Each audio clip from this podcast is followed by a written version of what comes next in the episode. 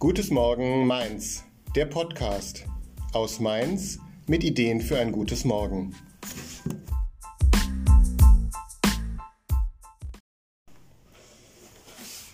Gutes Morgen Mainz. Schön, dass Sie wieder uns zuhören. Heute reden wir gemeinsam über Europa und mein Gast ist Lisa Mandau, Landesgeschäftsführerin der Europa-Union. Hallo Lisa. Hallo Gerd. Europa-Union, das klingt so nach CDU. Union und CDU, ist das eine Vereinigung der CDU, von der ich noch nichts gehört habe? Ja, das äh, klingt zwar naheliegend, Europa-Union. Wir haben zwar viele Mitglieder der CDU in den Reihen der Europa-Union, aber wir haben auch von allen anderen demokratischen Parteien ganz viele Mitglieder. Es ist nämlich ein Verband, ein europäischer Verband, der größte Deutschlands mit 17.000 Mitgliedern. Und habt ihr schon was erreicht als Europa-Union? Wir haben sehr, sehr viel erreicht. Also eins meiner Lieblingsthemen ist zum Beispiel, dass ähm, die Europa-Union die Vision hatte, die ähm, Breitbandgebühren abzuschaffen, nee, die äh, Telefongebühren fürs äh, Roaming. Roaminggebühren, so heißt es, abzuschaffen. Und das ist dann auch äh, Realität geworden, aber auch viele andere Dinge, weil die Europa, Europa, äh, die Europa-Union gibt es ja auch schon viel länger als die ganzen europäischen äh, Institutionen selbst. Seit wann gibt es euch? Ähm, Ende der 40er. Ende der 40er Jahre. Also es war zugegebenermaßen jetzt eine blöde Frage von mir, weil ich selber auch Mitglied der Europa-Union bin. Ähm, wie bist du zur Europa-Union gekommen? Also ich selbst bin äh, zur Europa-Union gekommen, weil ich ähm, auf Facebook von einer Kommilitonin einen Post entdeckt habe, ähm, wo stand, äh, fahrt mit nach Brüssel, äh, die jungen europäischen Föderalisten, die JEF, die Jugendorganisation der JEF, äh, lädt ein, alle inter Europa interessierten jungen Menschen nach Brüssel zu bringen zu einer äh, Exkursion. Da bin ich mitgefahren und war total begeistert und bin dann direkt Mitglied geworden. Und jetzt bist du Landesgeschäftsführerin? Richtig, innerhalb von fünf, sechs Jahren. Europa ist ja so ein bisschen auch in deinem Leben das Thema. Ja. Ähm, erzähl mal so von, äh, damit die Menschen so einen gewissen Eindruck haben, bevor wir über Europa reden, reden wir noch kurz über die Lisa Mandau, was du für so ein Mensch bist. Ja, also ich äh, bin schon immer ein europäischer Mensch. Ich liebe Reisen, ich liebe Sprachen. Ähm, ich habe selbst in, ähm, in Warschau studiert, Politikwissenschaft in Warschau studiert und äh, habe mich da ähm, mit der ähm, polnischen Geschichte auseinandergesetzt. Und da ist mir aufgefallen, also gerade die Lage Polens mitten in Europa hat eine entscheidende Rolle gespielt in, im ganzen 20. Jahrhundert und auch davor. Also wenn man überlegt, dass ähm, Warschau komplett zerstört war im Zweiten Weltkrieg und dann wieder, äh, wieder danach getrennt war und erst ähm, mit dem Fall der Sowjetunion äh, befreit wurde, äh, das ist schon unglaublich, was man da so alles mitkriegt. Und äh, so ist auch mein Interesse, also im Studium in Polen ist mein Interesse an Europa noch mehr gewachsen. Schöne Geschichte. Wie, wie kamst du denn zur Europa-Union? Über, letztendlich über ähm, letztendlich über den damaligen Vorsitzenden der Europa-Union hier in Mainz, den Jörn Hildner, ähm, den ich einfach persönlich sehr schätze. Ähm, aber ich sage mal, er musste nicht große Überzeugungsarbeit leisten. Ja, ich bin leider nicht so sprachbegabt wie du. Ja, ich habe es eher mit den alten Sprachen und äh, gut, das hat auch irgendwie was mit Europa zu tun, aber halt mit Europa, die auf dem Stier reitet. Ähm, das, nee, es war einfach so, dass für mich das, oder bei uns zu Hause war das einfach immer ein Thema. Ähm, man muss dazu sagen, also mein Großvater, der ist von Deutschland in den Krieg gegen Frankreich gehetzt worden, damals den Ersten Weltkrieg, und ist verwundet zurückgekommen. Und er hat für sich zusammen mit meiner Oma damals den Schluss draus gezogen, dass er gesagt hat, es soll nicht wieder vorkommen und hat meinen Vater ähm, zum Schüleraustausch nach Paris geschickt. Mein Vater ist also in den 30er Jahren äh, immer nach Paris gefahren, hat da auch die Liebe zum Französischen entdeckt das haben die so lange gemacht, bis irgendwann die Gestapo bei uns zu Hause im Hausflur stand, also bei meinen Großeltern und ihnen das verboten hat. Und dann hat Deutschland wieder, ähm, diesmal dann meinen Vater in den Krieg gegen Frankreich geschickt und wieder ist mein Vater zu, verwundet zurückgekommen und äh, hat für sich die Konsequenz rausgezogen, dass er dann halt diese Städtepartnerschaft mit mit Dijon aufgebaut hat. Und der war dann Ehrenfeuerwehrmann von Dijon. Und ich durfte, ein kleiner Junge, durfte ich an Fasnacht äh, durfte ich den, einen echten französischen Feuerwehrorden tragen und so Sachen. Also ich sag mal, bei uns war das einfach schon immer ein großes Thema.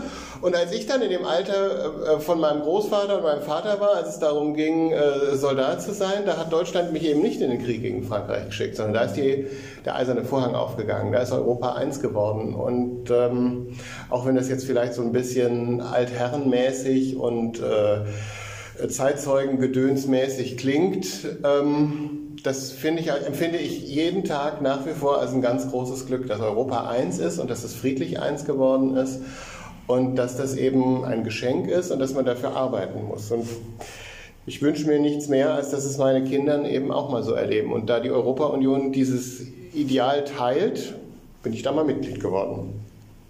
So, das war jetzt aber eine lange, lange, lange, lange Geschichte. Ähm,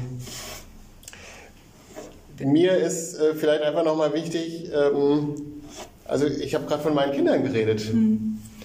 Ähm, ich erlebe ganz oft, wenn es so, was weiß ich, irgendeine Gedenkveranstaltung zum Thema Europa ist, da treffen sich die immer gleichen Leute und sie werden jedes Jahr ein Jahr älter. Was kann man denn machen? Was tut ihr denn als Europa-Union? Kannst du auch mal ein bisschen was erzählen? Du hast eben schon angesprochen, es gibt da eine Jugendorganisation der Europa-Union. Was tut ihr denn, damit junge Leute sich für Europa begeistern? Also erstmal zu, zu unserer Tradition. Was wir tun, ist, äh, dass wir ähm, für, für, also Bürger für Bürger über Europa informieren und das auf allen Ebenen. Wir haben super viele Veranstaltungen. Ein ganz wichtiges Projekt, was jetzt eben alt und jung verbindet, sind unsere ganzen bildungspolitischen Veranstaltungen an Schulen. Nämlich wir haben seit einigen Jahren das Projekt Europa in die Schule. Da kommen ehrenamtliche Mitglieder aus, aus allen möglichen Bereichen. Äh, an die Schule, an Schulen, also wir laden Schulen dazu ein, die, diese Referenten anzufragen und die erzählen dann ähm, zu bestimmten Themenschwerpunkten wichtige Sachen über Europa. Und so ist dann auch der erste Berührungspunkt äh, von den Schülern zu Europa gegeben. Das ist ein Projekt. Dann haben wir, ähm, äh, wir tragen zum Beispiel äh, den größten ähm, ähm, Wettbewerb zu Europa, den europäischen Wettbewerb tragen wir als Europa-Union mit. Und was jetzt vor allem mit Bezug zu Rheinland-Pfalz wichtig ist, also wir waren als äh, ähm, also Mitinitiator der Europaschulen in Rheinland-Pfalz. Also die Europa-Union ist ans Bildungsministerium herangetreten und hat gesagt, wir brauchen Europaschulen. Und jetzt mittlerweile haben wir doch einige Europaschulen in Rheinland-Pfalz. Da sind wir ganz stolz drauf. Und äh, erzähl mal von so, äh, wenn du mit jungen Leuten redest, was ist denen wichtig? Also ähm, ich sag mal, Reisefreiheit haben wir erreicht, Haken hinter. Ähm, äh, Roaming-Gebühren haben wir erreicht, Haken hinter. Wenn wir jetzt nicht an uns denken, sondern wenn du dich mit den jungen Leuten unterhältst, was, ist, was wünschen die sich von Europa? Was wünschen, haben die etwas, wo du sagst, naja, ich da kann, dreht sich das Rad wieder ein ja. Stück weiter, ja? Also ich kann jetzt nicht für alle jungen Leute sprechen, aber was bei uns im Verband was ganz äh, Wichtiges ist, ist, dass wir, ähm, dass wir den Dialog suchen, dass wir, dass, dass wir das, was wir geschafft haben, auch beibehalten. Ich meine, so Tendenzen wie den Brexit oder auch Tendenzen, die die Rechtsstaatlichkeit gefährden in, in, in Ungarn und, und, und Polen. Also da sind wir ganz stark, also dass wir da dagegen gehen und dass wir uns auch vernetzen. Also wir sind als Jugendorganisation auch, äh, haben wir Kontakte ins ganze europäische Ausland und versuchen eben dem entgegenzuwirken. Also wichtig, wichtig ist immer der Dialog und vor allem auch in dem Fall die Überparteilichkeit, dass wir sagen, unser Ziel ist Europa und wir sind und wir wollen zusammenarbeiten und wir wollen den Dialog. Also ja. Okay, sehr cool. Also ich sag mal, braucht man sich ja keine Sorgen zu machen. Ähm, was ich zum Beispiel auch immer ganz spannend finde, ist ähm, äh, unsere Nationalfeiertage. Mhm. Ja, ähm, äh, ich wohne in einem Viertel, da wohnen Leute aus aller Herren Länder. Unsere direkten Nachbarn beispielsweise, da kommt sie aus Norwegen. Mhm. Und die feiern ihren Verfassungstag, aber so richtig ja, mit großer Fahne am Haus und alles ganz, und es wird lecker gegessen und gelacht und so. Und da haben wir als Nachbarn einfach auch eine Konsequenz draus gezogen, ja, und haben gesagt, ja, wir feiern den 3. Oktober jetzt auch eben, natürlich als CDU gehe ich morgens ordentlich mit Schlips und Anzug auf eine Veranstaltung und höre mir einen Festvortrag an, aber danach lassen wir es halt auch krachen, ja, und wir freuen uns einfach an Deutschland. Und ich sage mal, da können wir vielleicht auch von anderen europäischen Nationen schlicht und ergreifend viel lernen, wenn ich an die, wenn ich an die Franzosen denke, die ein großes Feuerwerk im letzten Dorf von Frankreich wird ein Riesenfeuerwerk am 14 Juillet abgebrannt. Und sowas wünsche ich mir zum Beispiel. Und wenn du also das mal mitnehmen könntest als Landesgeschäftsführer in, den, in deine Gremien das bei der Europa-Union, das fände ich großartig, wenn wir in Deutschland ein, eine fröhliche Feierkultur an unserem Nationalfeiertag entwickeln könnten. Da bin ich voll bei dir und auch das haben wir schon gefordert. So, und das okay. wäre auch was, was äh, wo ich, also eine gemeinsame äh, europäische Identität zu fördern, wäre nichts besser als ein gemeinsamer Feiertag, wo wir dann alle die Ode an die Freude singen können. Das wäre schön. Das wäre schön. Ja. Ich glaube, das ist soweit erstmal eine runde Sache. Ähm, du weißt aber, wir stehen kurz vor Weihnachten. Und deshalb ähm, mein Podcast, alles, was ich hier im, im Rahmen dieser äh, Kampagne mache, läuft unter der Überschrift Gutes Morgen Mainz. Weil ich finde, dass es einfach schön ist, sich Gedanken zu machen, wie Mainz ein gutes Morgen haben könnte, unsere Stadt. Deshalb jetzt Wunschzettel von Lisa Mandau, wenn du äh, völlig frei dir was überlegen könntest. Was wäre dein Wunsch? Dein Wunsch für ein gutes Morgen für Mainz?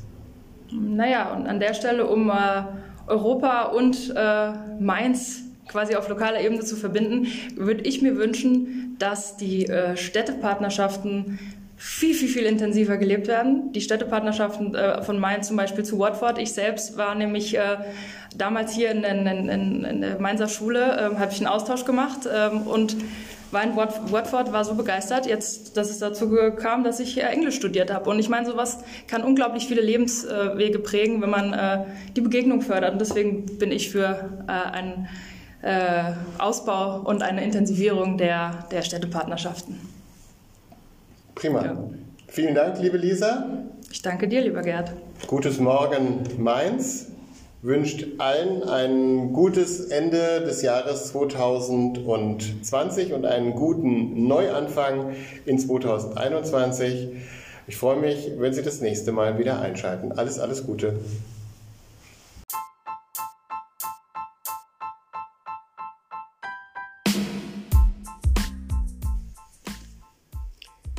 Was wünscht ihr euch für ein gutes Morgen in Mainz? Hinterlasst eure Nachricht, eure Ideen, eure Anregungen auf unserer Homepage unter www.gutesmorgenmainz.de oder folgt uns in den sozialen Netzwerken. Ihr findet uns auf Facebook und auf Instagram unter Gutes Morgen Mainz.